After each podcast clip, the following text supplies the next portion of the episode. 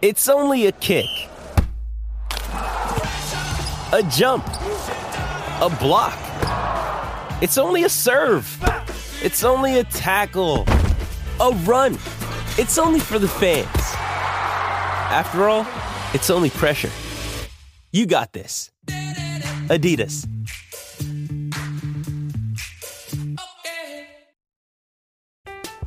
I'm Alex Rodriguez. And I'm Jason Kelly. From Bloomberg, this is The Deal. Each week, you'll hear us in conversation with business icons. This show will explore deal making across sports, media, and entertainment. That is a harsh lesson in business. Sports is not And, uh, as simple you know, as bringing a bunch of big names together. I didn't want to do another stomp you out speech. It opened up so many more doors. The show is called The, The deal. Deal. Listen to The Deal. Listen to The Deal on Spotify.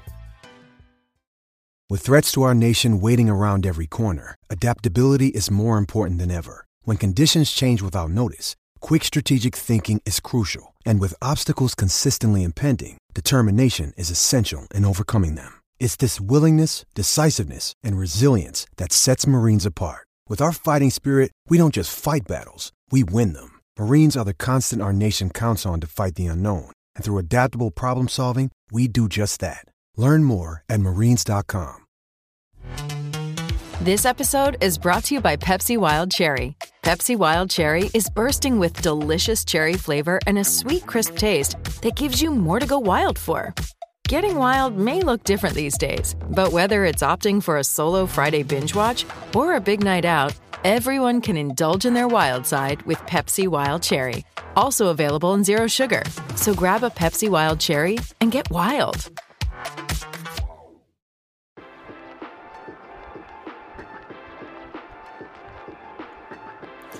Good afternoon, Buckeye Nation, or good evening by the time you're listening to this. Uh, welcome to Grant Holy Land's Instant Recap Podcast. I am your host, uh, Jordan Williams, and I am ready to be heard again. I'm, I'm, I'm all in on the Buckeyes, especially the defense after this game. Uh, I'm with my co host, as always, Christopher Rennie. Um, Chris, how are you doing to start? Um, and then might as well just get into it.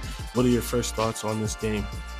So yeah, I, I'd say my initial thoughts are this was like the first football game that I went into and I was relaxed from start to finish because I knew Ohio State's offense was going to tear apart Maryland's defense, and they did just that. I think Stroud got even better going from week to week. It's just some of those throws he had, especially in the second quarter, were just sensational. Uh, defensively, though, I think I was caught a little off guard. I know you you set the bar at 17 points. Uh, the defense did their job, and I, I thought more in that 24, 25 point range. Uh, but I thought the defense they they this was once again their most impressive performance because we we know they were coming off a tough game against Iowa last week, but you know no one's considering Ohio State's defense to be as good as Iowa's, and Ohio State gave up 17 points to a team that scored 10 on Iowa. So, like we always joke about transitive property, the defense is good. We saw a pass Yeah, rush. no- We saw a pass rush. It was unbelievable.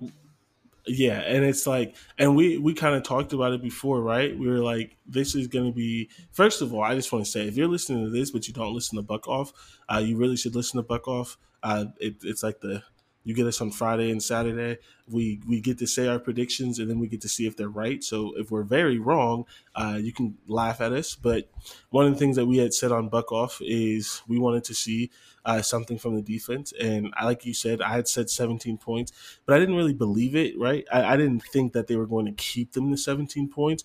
My point was I want to challenge the defense, and I want to challenge them to keep them under 17 points, uh, 17 or under, because that's going to be the sign of a good defense. Um, if you would have asked, and I think just because I wanted to challenge it, I picked 17 points. I actually think, I don't know if you remember, but I think I actually think my score was 59 to 17, which Yeah, is actually were what the there. score was. And then you were like, no, it's going to be 60 because the defense is going to score. And you That's said, I think you said defense or special teams, and that's exactly what happened. So Yeah, I think Um, my final one was 62 to 20, and I mean we were both right on the money there. Like I don't think Yeah, you get much yep. closer in the no, looks of it. Yeah, and so I, w- I would have been happy with 20 because I thought the defense was going to give up 17 and then there's going to be a garbage time touchdown or field goal. and it was the opposite. The defense only gave up 10 points. They had one really good drive. They well, they had two really good drives. One they scored, the other one we got to stop on fourth down, which was major. Uh, some pressure, sacks, different stuff like that to to end that momentum. And then there was just the I mean, you can't be mad at one big play game. No. I mean, there's been multiple multiple games where it's like, yeah, the score would be better. Just like last week. Last week it was 57 yards. This week it was 43. And it's really just like, hey, those guys are on scholarship too. Those guys are getting paid too. They're gonna make a play. Rakim Jarrett's a five star that was wanted by everybody in the nation. We talked about that on Friday. That's one of Locksley's things, keeping people from DC in Maryland at the University of Maryland. He did it with Rakim Jarrett. He did absolutely nothing the entire game. So hey, he made one play. I'm not gonna be mad at it. I mean, just to pull it up. Actually, okay, I want to ask you if you know this. Guess Rakim Jarrett's stats for the game. Was it one catch for 41 yards and a touchdown?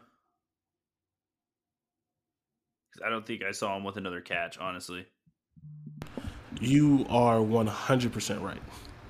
That's and insane. 60 minutes, and 60 minutes, there, I mean, is he the best wide receiver or is it Dontay Demus Jr.? Uh, they're they're kind of different. Uh, Dontay Demus Jr. is kind of a big like possession receiver type, so he gets more targets. But Rakim's definitely been their more big play type receiver. Either way, their best or second best wide receiver was held to one catch for 43 yards and a touchdown. He had four targets. For him to only have four targets, that means he also wasn't open because they weren't throwing him the ball. And you think, you know, Dontay Demus Jr. is out. Rakim Jarrett is going to get 10 catches, right? Like, not 10 catches, like 10 targets. He's going to be the focus. And the coverage on him was so good, he made one play.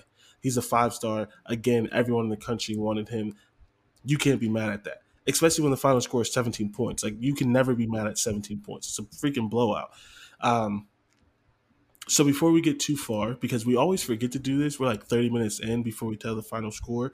For anyone who didn't watch the game, uh, it was Ohio State 66, um, Rutgers, Maryland, not Rutgers, Maryland 17. yeah, I, yeah, might, might as well have been. Uh, final score was 66 to 17, Ohio State.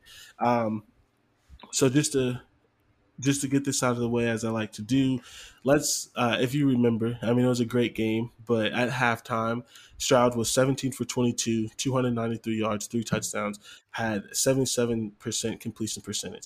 But there was absolutely no rushing offense. Um, as a team, I didn't even put a player. As a team, there were 14 rushes for 46 yards, two touchdowns.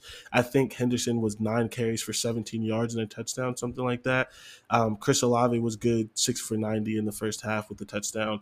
What were your thoughts or, or, your feelings if you remember at halftime? I mean, the game was pretty much out of hand, so I'm sure you were happy, but uh, just what was halftime looking like to you? Yeah, so I mean, I like I said at the start of the show, I was relaxed the majority of this game, and you know, TreVeyon Henderson had kind of been the key to getting the offensive going throughout the first few games, especially the last few weeks. And this game, you know, it ended up being put on Stroud's shoulders early because they said, we're going to fill up the box. We're going to make Stroud beat our zone. And Stroud was patient. He was accurate. He is everything you needed to be.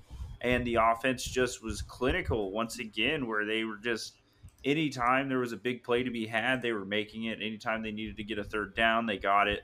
Uh, there was one play specifically, I think it was like third and 13. We, the Ohio State was driving, and they got hit with a false start after another bad mistake. And then they threw the ball to Jaxon Smith-Njigba, and he got he caught it at eight yards. He got the first down. Those are the types of little plays that you weren't really seeing earlier in the year, and you're starting to see them now. And I, I, had to give a lot of credit to Maryland for what they were able to do stopping the run. I thought, you know, Ohio State's offensive line didn't come out aggressively, and there was a point in the game where I saw them blocking for Master Teague, and I'm like, holy crap, these holes you could drive a truck through. And I'm like, hopefully Teague is hitting them. And then he started to a little bit, and I'm like, if they get these gaps and holes open for Henderson, this is over. Like, yeah. Like, the run game got going. You know, everyone sort of got theirs in the run game. Uh, Crowley got a touchdown taken away, which was tough. That was in the second half. But the first half, I mean, uh, a lot of us were like, yeah, let's it's time give Stroud a drive to start the second half, and I think you know when you could do that against a divisional opponent, that's ideal. Yeah, I, I agree. And I think Ryan Day was making a statement. Maybe it was a personal statement against Maryland because, you know, rumors are people think Maryland dimed out Chase Young. Maybe it was just a personal statement to the Big Ten, like, hey, like we're here, we're getting late. Uh, maybe it was because of the bye week. Who knows what it was? But the offense got three drives in the second half, scored on all three of them. Um, you know, last week they only got two drives in the second half. Um, they played essentially just the way it was going. They played essentially the full third quarter when they could have pulled them. But again, whether it was because it was Maryland, whether it was a statement to the Big Ten, whether it was just because it's the bye week, you want to get a couple extra snaps. I mean, they really imposed their will.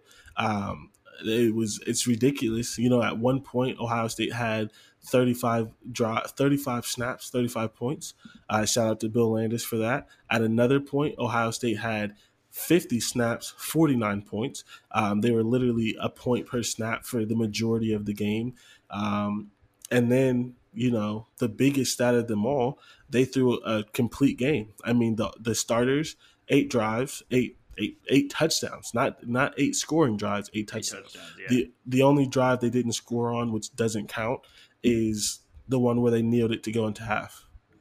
Yeah, I mean the offense. I, I really like. Like uh, we talked about efficiency last week against Rutgers. Like, I just never felt like Maryland even really slowed them down in any way at all. So, I think this was like the most e- efficient offensive performance I've seen since the last time Ohio State played Maryland two years ago. And like you, yeah, where it, they put up seventy. Yeah, and you could see it with how like open receivers were running. Like even when receivers weren't open, CJ Stroud was delivering. You know, uh, mm-hmm. I think a, half of CJ Stroud's incompletions again were drops or pass breakups. So it's like yeah, every single throw he's made except the one that he missed Olave on has been extremely catchable. And I, I the quarterback play has been insane. And you know, it's all going to come together. It all came together the last two weeks, and we're seeing a dominant offense that should scare everybody in the country. Yeah, I mean they're easily. I think we talked about it in the very beginning before the season that they should be the best offense in the country. Maybe we didn't, but they are. One thing I want to get back to because I, I, forgot to mention it is you made a great point, right? Uh, for most of the game, for most of the games that they won, TreVeyon Henderson was the catalyst, and I think it's very important to note and, and to mention, especially for all the people who are anti CJ. And I, I either tweeted it or I put it in our group chat. CJ didn't throw high. No, I put it in the group chat. People were like 17 play drive for Ohio State. I don't know what I'm watching. And I was like, I don't know about 17 plays, but all I know is CJ didn't throw high once. Didn't miss a throw in that drive. Yeah. He didn't miss a throw. He didn't throw high once. Everything was there.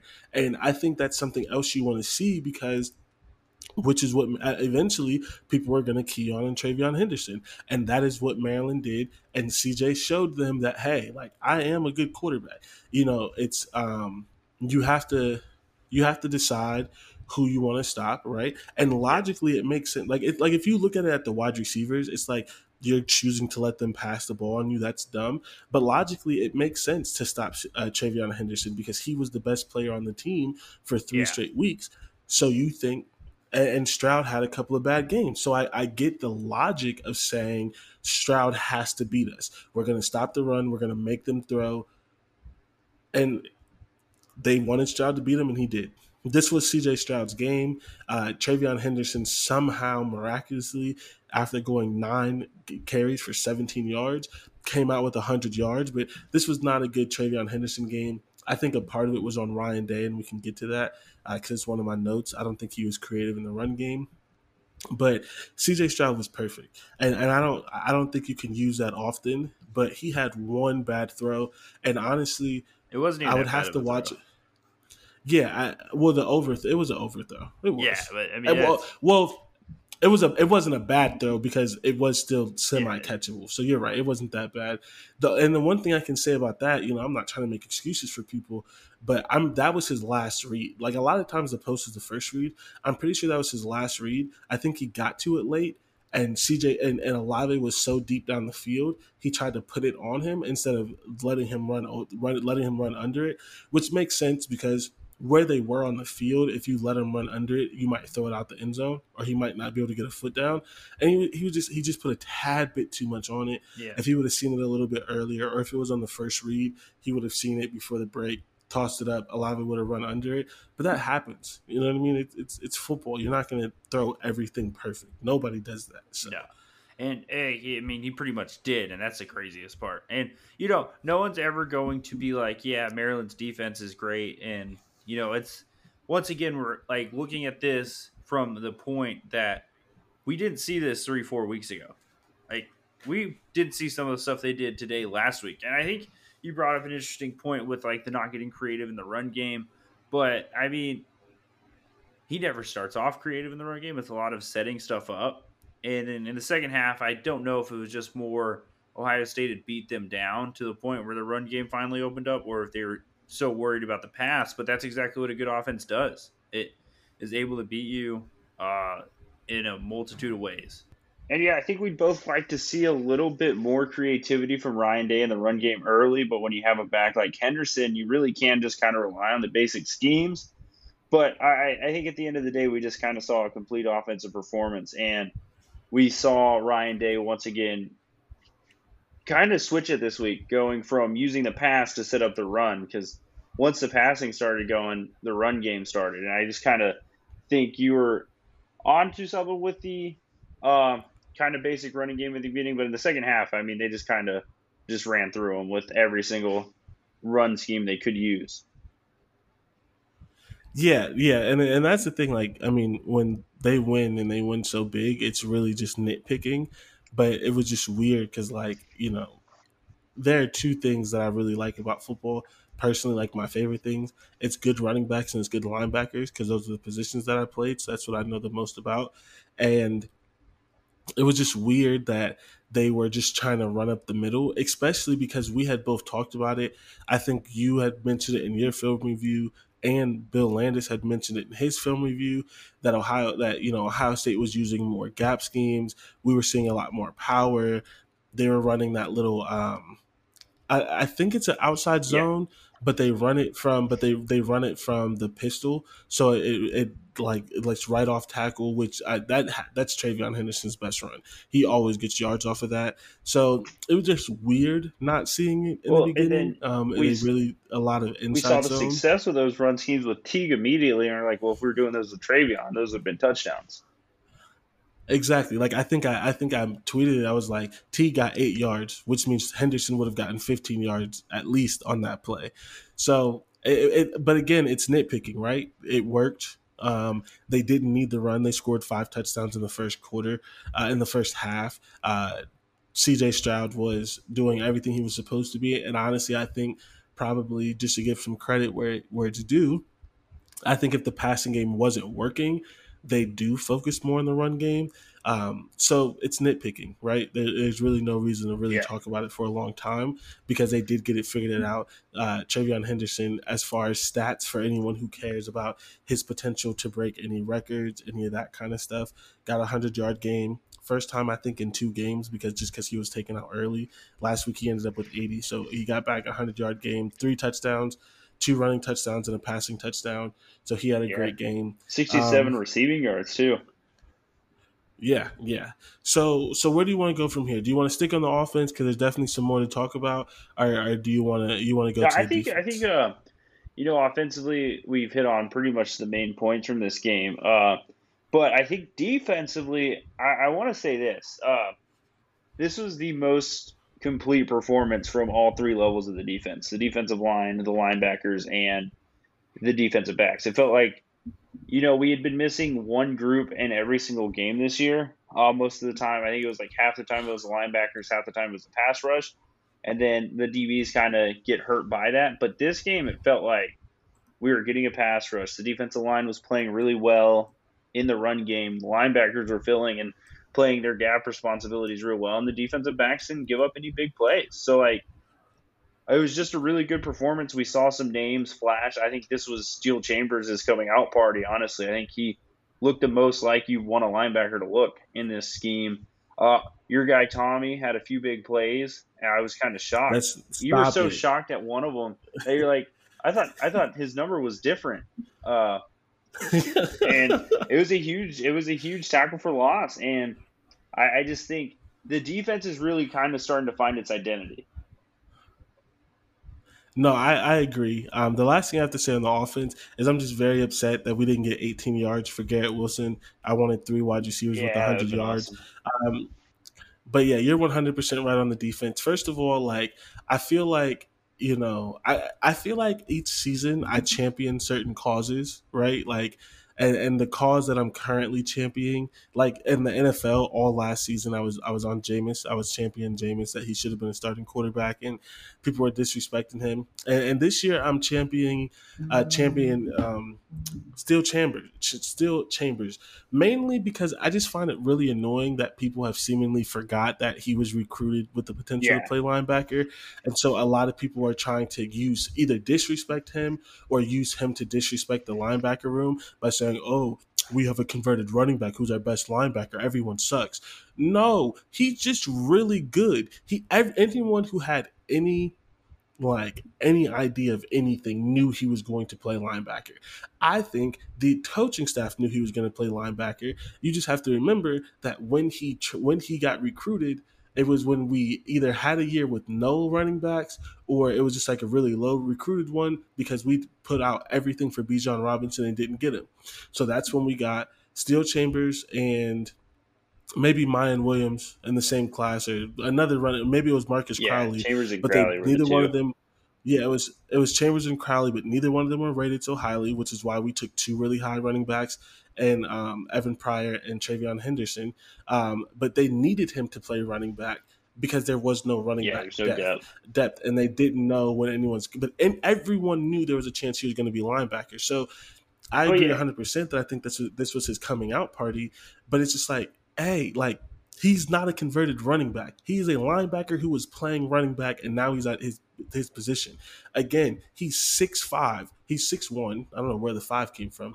He's six one, like two twenty five, which means by the time he's done playing here, he's probably going to get to two thirty. Six one, two twenty five is not good running back size. The old school. That's super tall for a running back. That's perfect size for today's linebacker. So yes, he may be the best linebacker on the team, but it's because he should have been linebacker from day one. And I bet I I would bet my next paycheck that if we would have gotten Bijan Robinson, Steele Chambers would have never seen a running back room. yeah. If Bijan Robinson would have been recruited, Steele Chambers, they still would have recruited him, but he would have been a linebacker from jump. Oh, for sure. So I'm very happy. I'm very happy that he had a good game. I mean, we talked about it. There was a play that I just don't think anyone else in this room can make. He read it. You know, he read it. Uh, there was a really good block. Like, dude was right where he was supposed to be. He defeated the block, um, and and shoestring tackled the running back, and it was in, it ended up being like a three yard gain instead of like fifteen because there was space. Like if Steele Chambers wasn't there, and honestly, I hate I hate to to talk bad on someone when there was such a good win, but it could have been a touchdown. Because are we sure that Brian Shaw would have would have you know taken the right angle if if uh, Steele Chambers wouldn't have made Yeah, that no, tackle? it was, so it was very much a play that it's going to go super under recognized because it's just kind of ended up being just a tackle for a three yard gain. But like those are the types of plays that we weren't making weeks ago. exactly. So I, I think Steele Chambers and like when you look back on it, like the linebacker room was like full when Steele Chambers got here. So it makes sense that he'd kind of go into a room with less depth. You know, the future's a little bit more uncertain. And guess what happened? The linebacker room lost a lot of depth.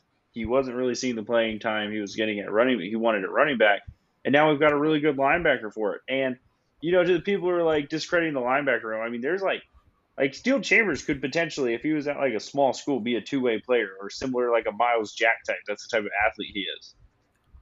Yeah, definitely. And the thing about him, he's young too, so he could have a really good year this year, really good year next year, and leave. I'm not sure if that'll happen. We could have him for three more years, two and a half if you include this season. Steele Chambers has a chance to be our highest rated our highest drafted linebacker in a very long time. And I'm not just jumping on the bandwagon, although you could maybe say that because like how do I know that? Because there's not so many things. But you can tell young players flash. They always flash. Steele Chambers was always supposed to be a running back and as a linebacker. And as soon as he got into the game, his very first game, didn't know the defense, barely knew the technique, he flashed. He has that it factor. And I'm confident in saying that if this was the second quarter and he was still in the game, Rakim Jarrett wouldn't have scored on that because he's been making those yeah. plays. Like he wasn't always making the consistent plays because it takes a while to change the positions, but he has since day one has been making those plays on the edge, especially when you don't have a safety in the way, like running you over, like what was happening against Oregon.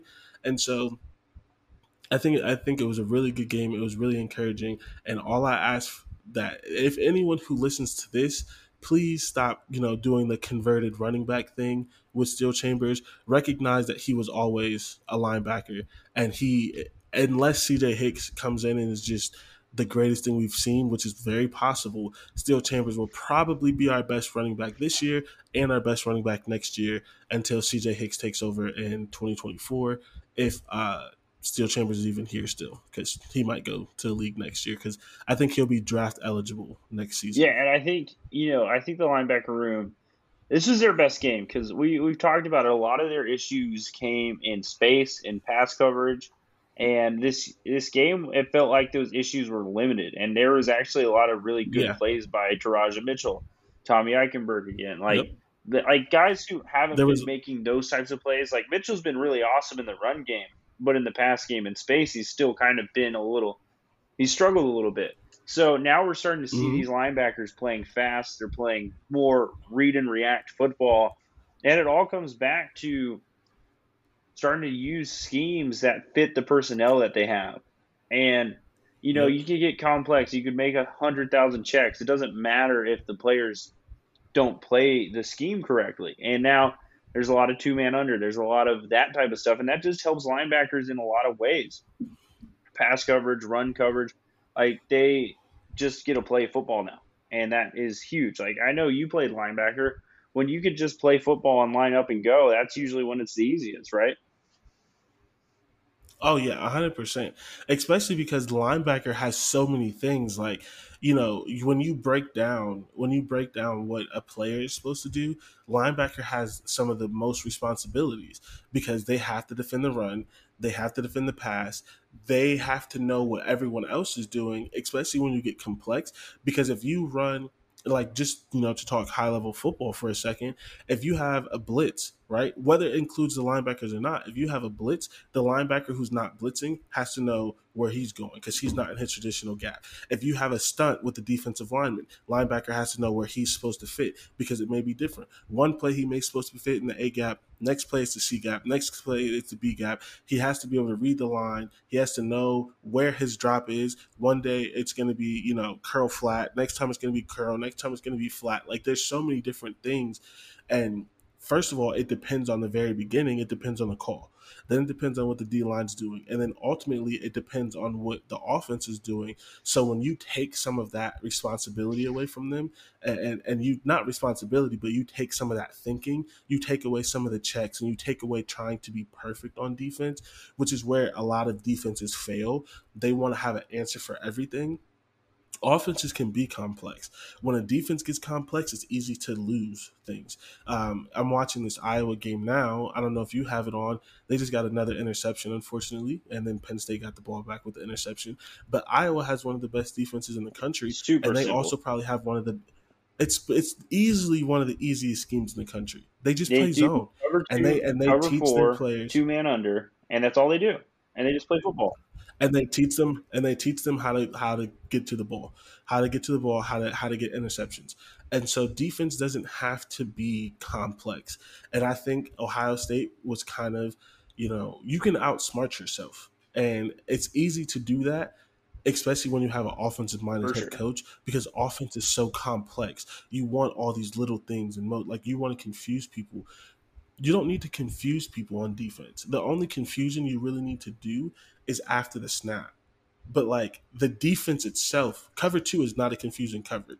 You can you confuse a team by lining up in cover three and then playing cover two. You don't confuse a team by having a million checks and all this other kind of stuff because all you're confusing yeah. is your players and they're gonna let big plays. So I mean, and you can tell that it's easier because linebackers, which we've talked about, are making plays in the backfield, and that's what different. Like the Tommy Eichenberg play, that was in the backfield. Uh, Teradja Mitchell had a great run stop in the backfield. Like it's not just stopping them at the line of scrimmage, it's not just stopping them one or two yards. To stop someone in the backfield, you have to see it, know it immediately, and just play football. Uh, and I think that's the biggest thing. And the linebackers were there; they looked good and I want to get into it. I want your thoughts. Pass rush. How, how did you feel about the pass? This rush? is honestly the first time where I felt like, hey, the pass rush is here. Like, I, I know we we've given Zach Harrison and they we've had I wouldn't say gripes with him, but we've just expected more from him. I think this game, like he was absolutely making his tackle work, and he drew some holding penalties. He got to the quarterback a few times.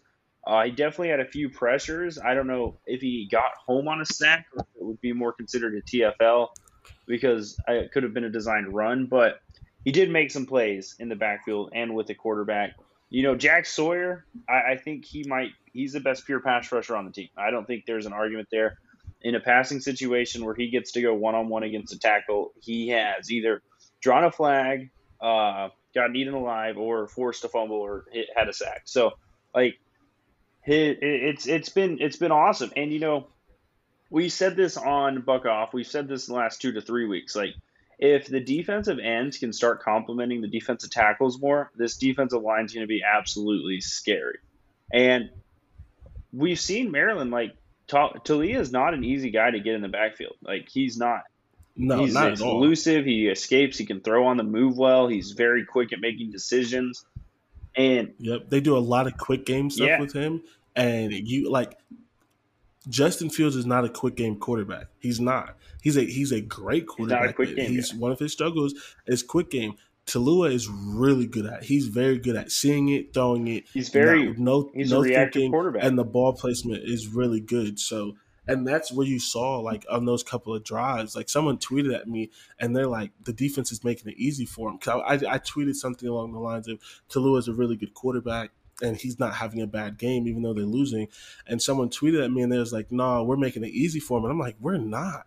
I'm like, for the first time in forever, there's a pass rush. The linebackers are playing good. We finally figured out the DB rotation. He's just a good quarterback. They went to that quick game. He's hitting every single pass. He's escaping some sacks. Like the D, like those drives, the offense earned them. It's it's legitimately. The, I say this all the time, but it's legitimately they're on scholarship too. It wasn't that we handed anything to him. He's just Yeah. good, and so um, and they Maryland did some things with the quick game to stop the pass rush, but even still, exactly like and then they were the getting pass rush was hands up and there. stuff, and they were making a big difference Yep. in passing lanes. So, like, I, I think when you look at the defensive line, this is a very promising performance. I think you saw them start a little bit in the second half of that Rutgers game, but now it seems like that's something that I don't want to say you can trust, but you can rely to be there sometimes would be a good way to put it.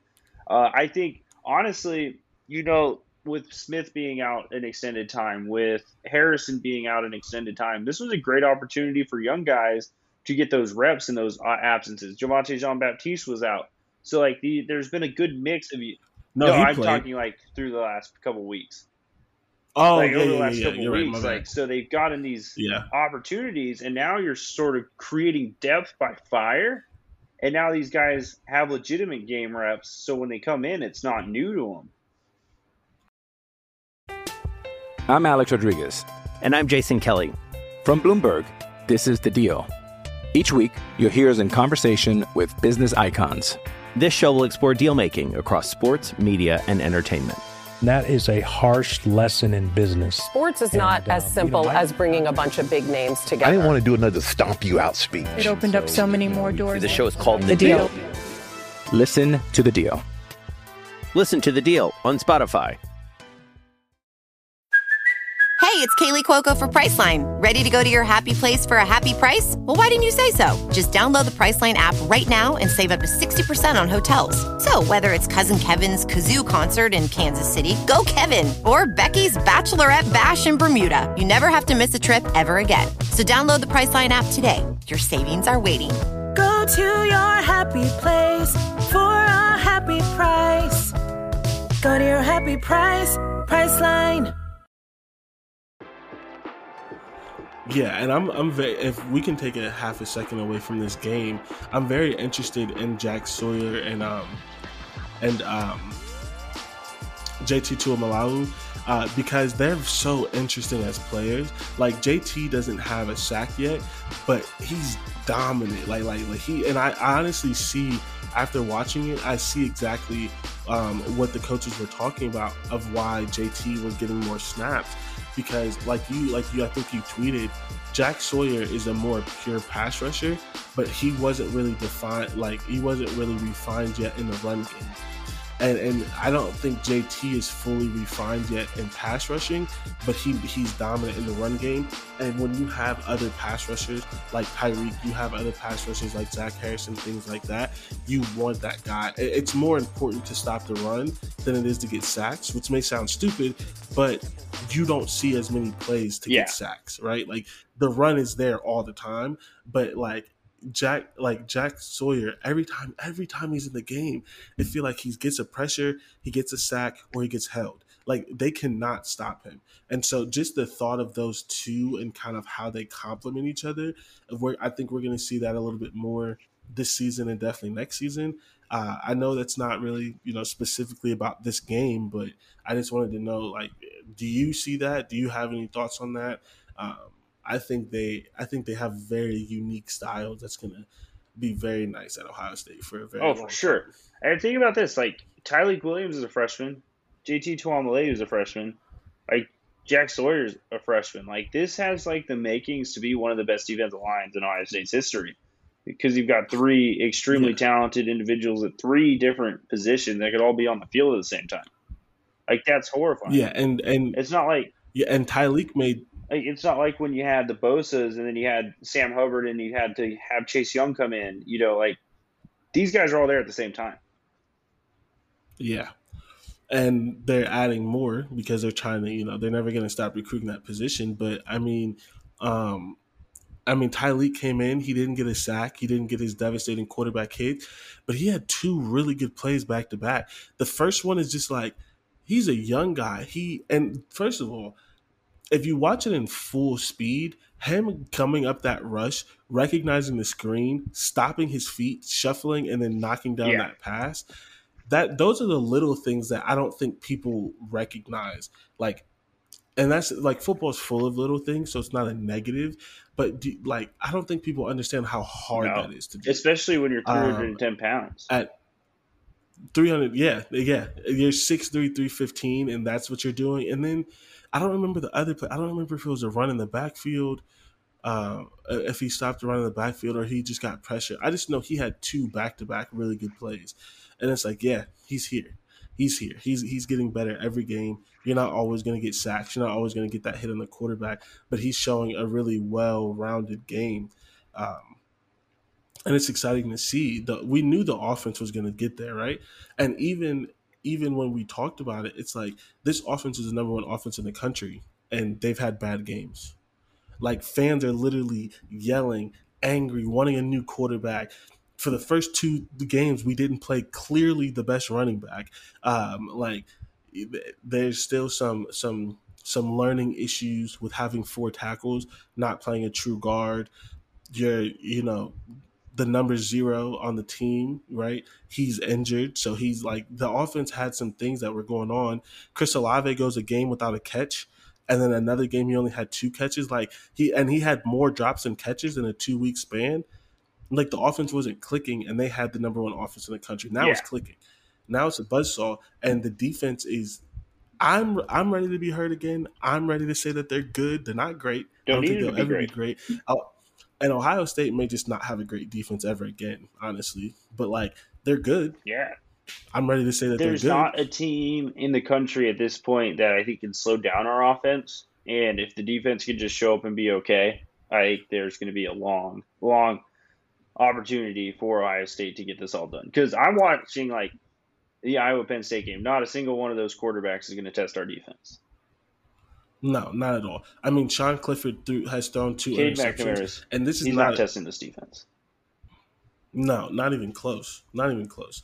Uh, T- uh, Taulia uh, Tagovailoa is the best quarterback we're going to face unless we face Yeah, Bryce Young. and like I, I'll be honest, like Alabama fans have the same concerns about Bryce Young as we did for with Stroud. Like there's some times where he just no shows, yeah. and it's just because he's a young quarterback. It, happens. happens. so you know, uh, Maryland game. I mean, I, just think you know this is three weeks in a row. Uh, I don't know if Maryland's going to be better than Rutgers. I think they're pretty much on the same level. They're just different teams.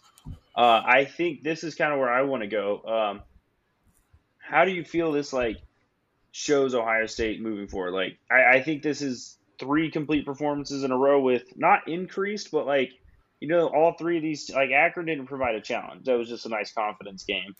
Uh, Rutgers provided an interesting challenge with Schiano's defenses. And then Maryland, with their offense, provided a set of challenges. I think that back to back was like a really good identifier for what Ohio State can be. No, 100%, especially when you include Tulsa, um, because that was really the beginning of the defensive yeah. change and seeing like – I'm very positive that Maryland has a better offense than Tulsa. Um, maybe not statistically after the last two weeks, but just like quarterback conceptually, players, better offense than Tulsa, and we shut them down.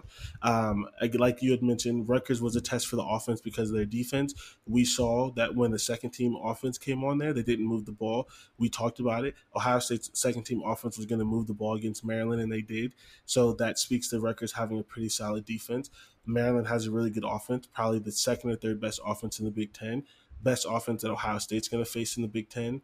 Um, shut that down. Akron is just one of those. You didn't play great against Tulsa. You need to dominate this opponent, and you need to not let their really good quarterback run all over the place, and they didn't, which is why these three games, for I think maybe earlier in the show I may have said three, but it's four straight pick sixes. Um, we've had I believe, nine interceptions in four games. Um, we're increasing the sacks. Um, yeah, I mean, it's really everything that you want to see because the biggest thing with the bend but don't break defense is you have to make plays. You have to get sacks. You have to get turnovers because otherwise your defense is just on the field all the time. Like the the the point of the defense is you don't give up big plays and you make big plays to kind of swing it. Um, and so they're starting to do that, maybe not at the rate that we're used to. Um, but, and let's get into it because I tweeted you about it. They're evolving. Yeah. Um, and that third on that when they were in the red zone and they didn't score a touchdown, and I need to get this clip so I can tweet it so people know what I'm talking about. They bracket they played bracket coverage on third down in the red zone, which is what they didn't do against Tulsa. And if anyone's not doesn't know about bracket coverage or didn't listen to me explain it once before, bracket coverage is a way to play man coverage when you have two wide receivers or three wide receivers in a brunt in a bunch, where instead of you playing like I have number ten, you have number eleven, I have number twelve, instead you have an area. So if it's you have the inside or the outside, or if it's three receivers, one person has inside, outside, or middle because the receivers are always going to go inside, outside, middle. So instead of having one guy, you have an area in whichever wide receiver goes that way, that's your man. It stops you from getting picked. It stops rub routes. It stops stuff like that.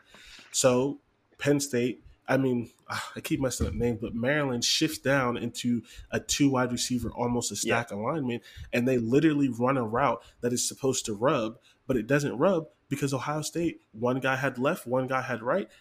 The wide receivers crossed. It meant absolutely nothing for the defense. They took the guy that went the direction that they covered, and nobody was open. And that would have been a touchdown if you're playing regular man coverage because it was a good route and it would have been a rub route. That was the entire concept. And that's something we haven't seen from Ohio State at all this year and maybe not for years. Um, and we saw they got burned from that in Tulsa. So it's also they're learning from their mistakes. Yeah. They're learning from their weaknesses. If you find a weakness, it's not there the next week. And that's that's major. That is very yeah. big. And that's something me. that we pointed out earlier in the year was like the issue in the Oregon game wasn't that oh I like CJ Verdell was a good running back. It was that they kept getting beat by the same thing over and over again. The issue with the Tulsa game was they kept getting beat by the same schemes over and over again. So now that we're not getting beat by those schemes, because I, I, remember Brock Huard bringing up one play uh, where they ran like a little quick game to get outside, and Brock Huard brought up how Zach Harrison in Oregon would have chased this, and then he ended up staying in the spot, and Ta- was stuck, and he's like, I don't know what to do now because Zach Harrison's right there.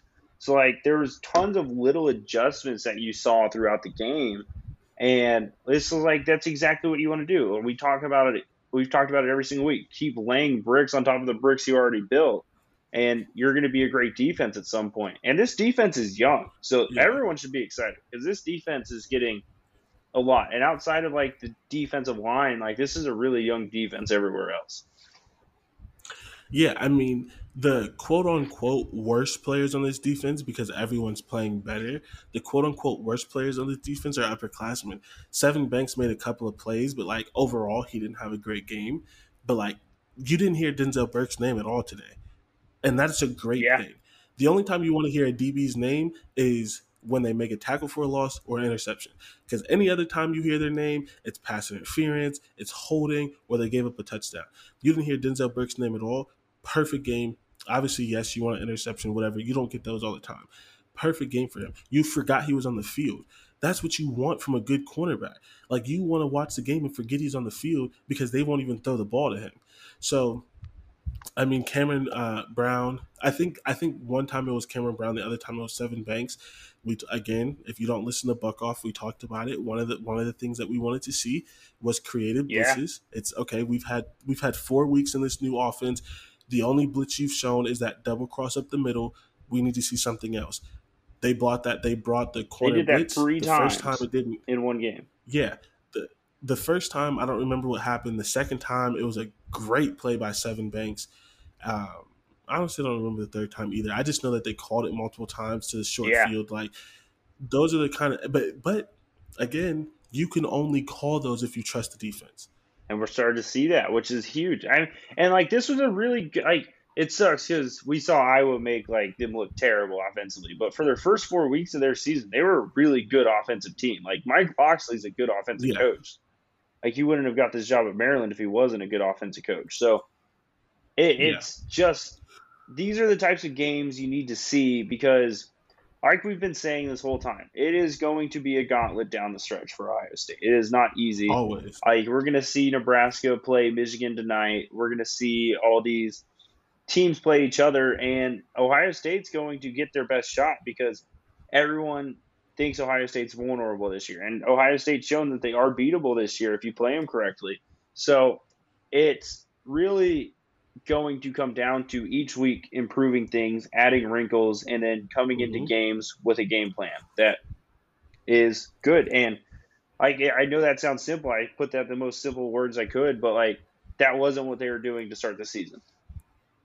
No, and and every single week we've get on, we've gotten on here, right? And every single week we could point to one thing that they did better. Some weeks it was more than one, but if nothing else, we could point to one thing that was better.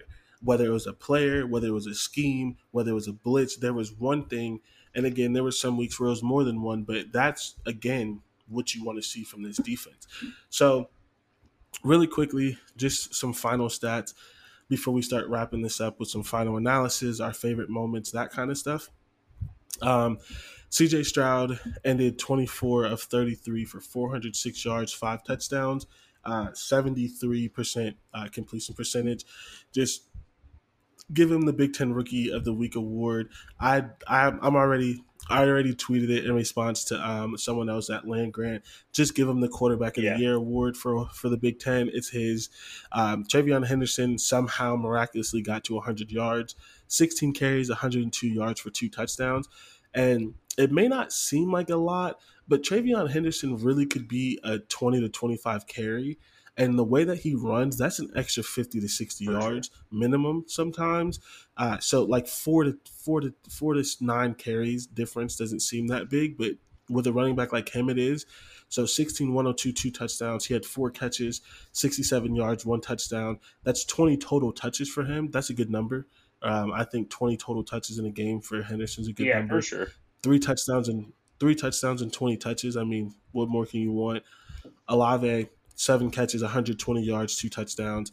He's um I want to get back to that really, really quickly. And then uh, Taulia Tagovailoa was 28 for 39, 270, 279 yards and two touchdowns.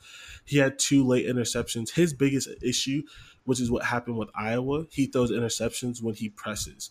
Uh, but before that, he was having a really good game. So back back to Olave really quick, right? So seven seven catches, 120 yards, two touchdowns. He now has 29 touchdowns in his career.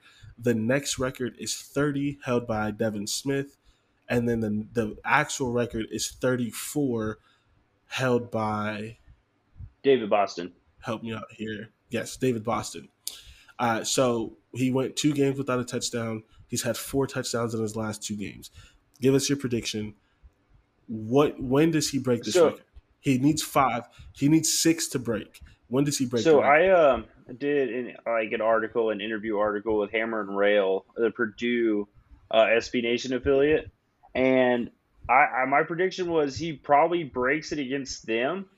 Uh, and I, I kind of think that it's what four games away until Ohio State plays Purdue, uh, even with the pace he's on, because we know like receivers, sometimes they have big games, two touchdowns, three touchdowns, sometimes they don't. Uh, but I honestly think it's going to be sooner than that now. I think over the next three weeks. I mean, I, I think it'll probably be in the Penn State game.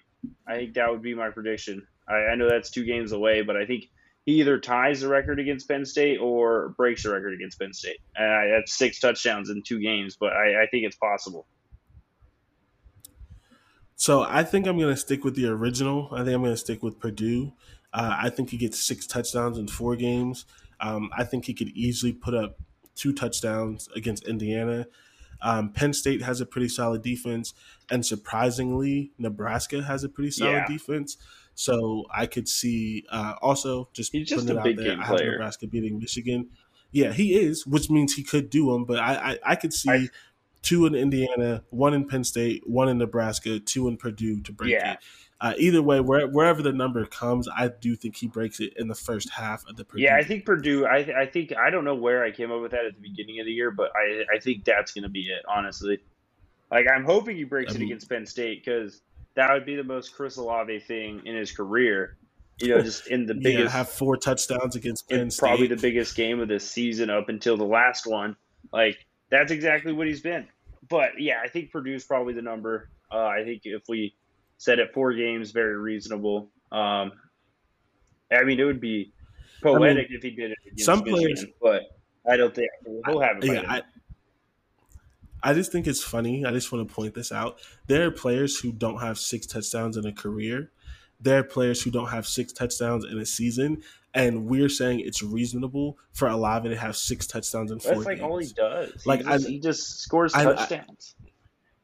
Yeah, and I just think like sometimes it's hard to take a second and appreciate players, but like just think about that. We're casually on a podcast saying, "Yeah, six touchdowns, four games, nothing. He might even get it in two. So uh, Olave special. Uh, I'm definitely going to miss having him, and I am very, you know, for multiple reasons, very upset about the pandemic shortened season He'd already have the record. because he would have broke this. He would, yeah, he would have broke this last year. This year would have just been putting it out of the out of reach. Uh, he would have had. I mean, if he wouldn't have had a pandemic shortened season, barring injuries, he might have had fifty. In Yeah, that's career, scary to think You know what I'm saying? So it, it really is. Um, so just a little bit of a Chris Olave appreciation. Uh, it's funny. Ari Wasserman tweeted, um, "When do we start having the conversation about Chris Olave as the best wide receiver in Ohio State history?" And I tweeted back, "I'm like, I've been having that conversation I- since last year. Welcome to the club." I- like, like me and you talked about it, and when we did our uh, QB, when we did our tiers and got to the wide Yeah. receivers, I I love Cris Carter. I love Devin Smith. Devin Smith is underrated. Like I don't I don't even know if I, I wasn't here really much for David Boston, but like we've had some really good wide receivers, Michael Thomas, but like it's it's a Yeah, lot. he- it is. He is just such a pure receiver. Like he's the smoothest receiver I've ever seen. And you know, he's not a YAC guy. Like the only time he gets YAC is when he gets past everybody. He's got him better. Or when you throw him the ball on the Yeah. sideline because he just refuses to yeah, step out. and he uh he he's just so good at creating separation and getting open that he doesn't need it. And half the half of his first touchdowns he just caught in the end zone. So he didn't have to get yards Yeah. after the catch. He's just scoring touchdowns. So yeah, I think I think the record it's gonna get broken. Uh so it's it's all about when. There's just there's no way it doesn't get broken. Uh, speaking of duos, because we talked about um, we talked about JT and Jack Sawyer. I don't think we talk enough about the the duo and this year the trio of Garrett Wilson and Chris Olave. They are perfect complements yeah. because Chris Olave, like Chris Olave, has every catch when you need it. He's not a YAC guy, but he's always in the end zone. Garrett Wilson is the YAC guy, but Garrett Wilson also never just he never yeah. drops a pass. Neither it doesn't matter honestly. how difficult it is, he never drops it. Uh, perfect compliment is and, and Jaxon Smith-Njigba is like like the three of them together it's just like everything you could want from the wide receiver position. It's, it's funny um, because like you look at Chris Olave and he's got this very specific skill set. You look at Garrett Wilson and he's a very like specific skill set. Then you look at Jaxon Smith-Njigba and he's kind of like a mix of both of them. Yeah, honestly, like I'm not gonna say it because Chris Olave is special, but like with how much he's playing early, is this his true freshman year? No, it's second year. That's what I thought. So he'll probably leave next year if he's smart. But if he stays for three years, he could he might break Chris Olave's record, especially when he's the number one yeah. guy. I mean, he up until Chris Olave's last touchdown, he was leading the league. He was leading the team and and uh, yards for the game. He was the first one to break hundred. And you have Chris Olave and Garrett Wilson. And for two for multiple games, your leading receivers Jaxon Smith-Njigba like there's just so many things that you can't talk about. So and, and he'll be here for at least another year. So we, we're not going to give him his swan song yeah. just yet. He, he's gonna he, he's gonna have some time for it. Um, but player of the game, obviously CJ Stroud. No question. So l- let's talk favorite moments. Um, do you have any favorite moments? Uh, I think uh, the strip sack. I, I believe it was Jack Sawyer. That was money. That was one of my favorite moments. And then that Olave touchdown, uh, where the ball just kind of like disappeared for a second, and then it was in his hands.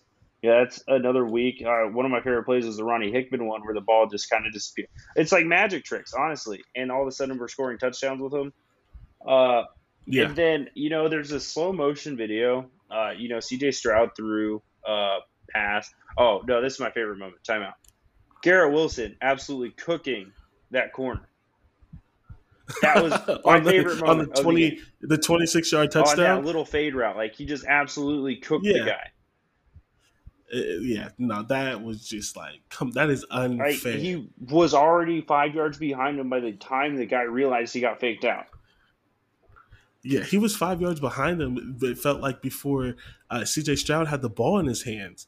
Like he was, he was literally open before C.J. Stroud got the ball that in his hands. Out of That's doubt, ridiculous. like, like you know, as a receiver, you always like mess around and you do these like little moves and stuff, and like half the time they never work. But when they work and they absolutely embarrass someone, it is one of the most elegant looking things. And then just the way he jumps, like, you know, I was talking about yeah. that mesh route where they have the slow motion video of him jumping and catching the ball. It's just so like it's how the position should look. Like he plays receiver the way it should like visually look. Yeah. So I, I, I don't think we, people have talked about it. So here at Buck Off, let, us get it out there.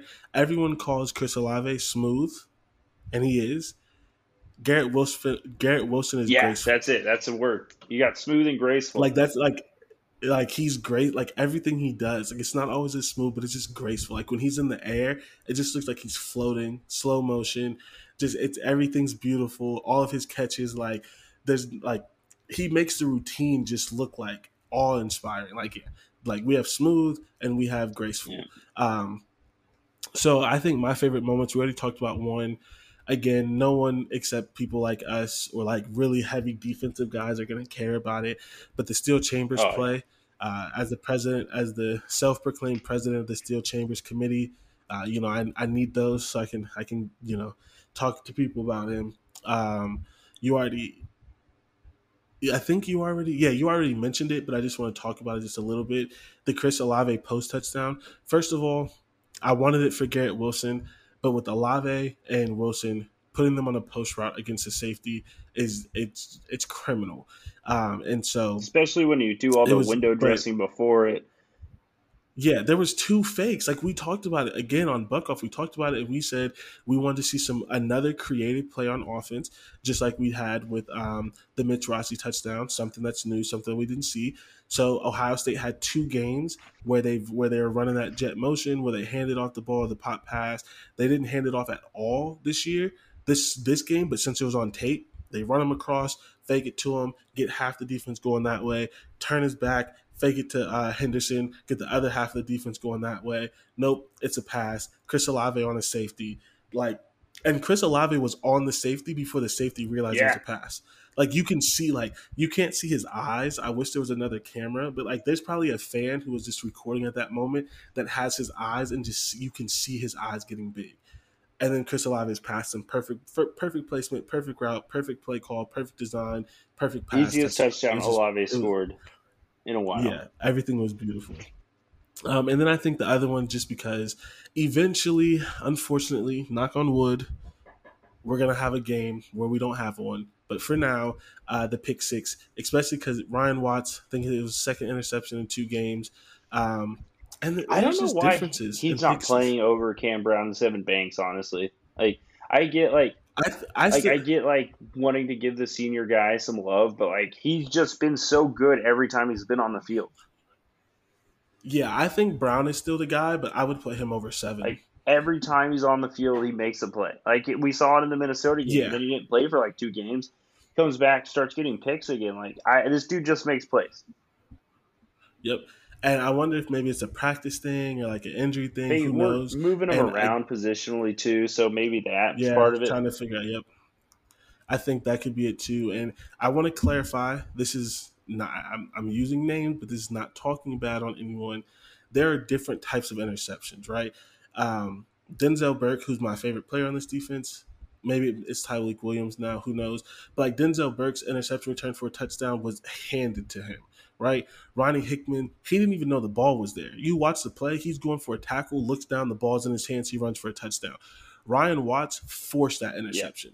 He played it well. He broke on the ball, like, and all interceptions are interceptions, but some are luck, some are credited to technique, and I think this one in particular was really credited to technique, him being in the right spot and him taking the ball away from somebody versus the ball kind of just landing in him. But again, that is not a negative to anyone. I love all the interceptions. Yeah, and then just one more favorite play: Craig Young's pick six. That dude's a freak. That guy is an athlete in every Yeah. sense of the word. That guy was so fast. Yeah, it's just like, come on now. Like, I'm, I'm, I'm. He's not fair. I'm on the, I'm on the Craig Young should be a linebacker. He should be playing more. That's uh, all I need. I don't even care what position. But- he just needs to be out there. I was just about to, I was just about to say, I figure it out. But he has been. He's been like. I mean, there have been there have been snaps when he's playing up at the ed- at uh, line of scrimmage, playing cover safety. Like they're getting him on the field. It's not as consistent sometimes as we want, but they know they know he's someone that needs to. be Yeah, the for sure. But yeah, I mean, And this whole game was my favorite play. So the whole game was. I mean, when you go eight drives, eight touchdowns, I mean, and then your and then your backups put up a, a field goal and a pick six. that's what you love to see. So That's perfect.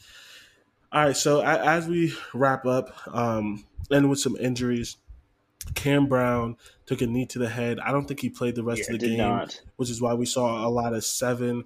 Um, I don't like to uh, guess on injuries, but it looked like a concussion, uh, knee to the head. yeah, it's, It can only those be are like so those are like the things. scariest plays because like when you see a knee go up It- like yeah. that and catch the side of the helmet because helmets are made to take like contact from the front. You know, they're Right. not made for that. And you just saw it, like the way he landed and the way his body went. It just kind of like makes you really nervous for the kids in that si- situation. One hundred percent. So wishing wishing the best for him. Hope everything's okay. Um, and then Haskell Garrett went down with uh, seemingly some sort of leg injury. Uh, people who were watching the game, it seemed like he came out of the tent pretty Yeah. soon. Um, didn't get didn't get carted off. Didn't go to the locker room. That doesn't mean it's not a big injury. Still Something to Um, watch for, But yeah. a lot of times, yeah, a lot of times when it's serious, they don't keep him on the sideline. So uh, it's at least something that hopefully you can take as a positive, um, especially with the bye week. You know, hopefully it's something where he doesn't have to miss games. I think those were all the injuries that I saw. Um, so that, that's injuries, no suspensions, no targeting, anything like that. And so now we are on a bye week. Um, there will be no instant recap next week, but there will still be buck off. Not exactly sure what we're gonna do. Um, We're gonna have a lot of fun. Leave that up to. Yeah, that's all I know. Some some kind of fun, and then the next game is going to be at in, uh, against Indiana. I was gonna say at Indiana, but I'm not sure about that. Uh, it's against Indiana on the 23rd. There is not a time yet. Um, probably going to be a noon game because Indiana's not good. Or if we look at the Akron game, it's going to be a night game because they hate us. So, um, we're, we're going to get a little bit of a break from the Buckeyes, give them a chance to, to heal up, give them a chance to do some self scouting, figure out who works, and really, uh, really get ready for this this tough Yeah, stretch. And a late Um, bye week. That's actually like this feels like the latest bye week they've had in a while. So I kind of like where it's at. I prefer. it. I think it's perfect. You have six games, take a bye week, six games left. Uh, this last stretch is going to be interesting. Michigan State looks like a dog. Transitive properties. Michigan State's the second best team in the Big Ten because they beat Rutgers and, and, and Michigan barely survived. So, um, Yeah, I do think Hey. I do think Sparty's better than the Wolverines right now. That's a little biased talking. That's Yeah. a little homerism there, but Kev Hey, Walker's a dangerous cares? man. Hey. He, he is. He is. And um, Penn State, as we wrap up, is moving the ball all over this Iowa defense. So Interesting. that's interesting. Iowa still Iowa still has two turnovers, but it, it's interesting. So uh, we're we're gonna wrap up there. Thank you as always for coming and listening to our instant recap. We enjoy doing it. Um, we enjoy you watching the game and then coming to listen to us, or not being able to catch the game and trusting us to give you a good enough recap uh, so you kind of know what's going on, even if you miss the game. Uh, as as as mentioned, we won't be here next week, but we'll be back on the 23rd. Uh, it was a good win, good day for the Buckeyes. Gonna finish the day and watch some football. Go, Go Bucks. Bucks.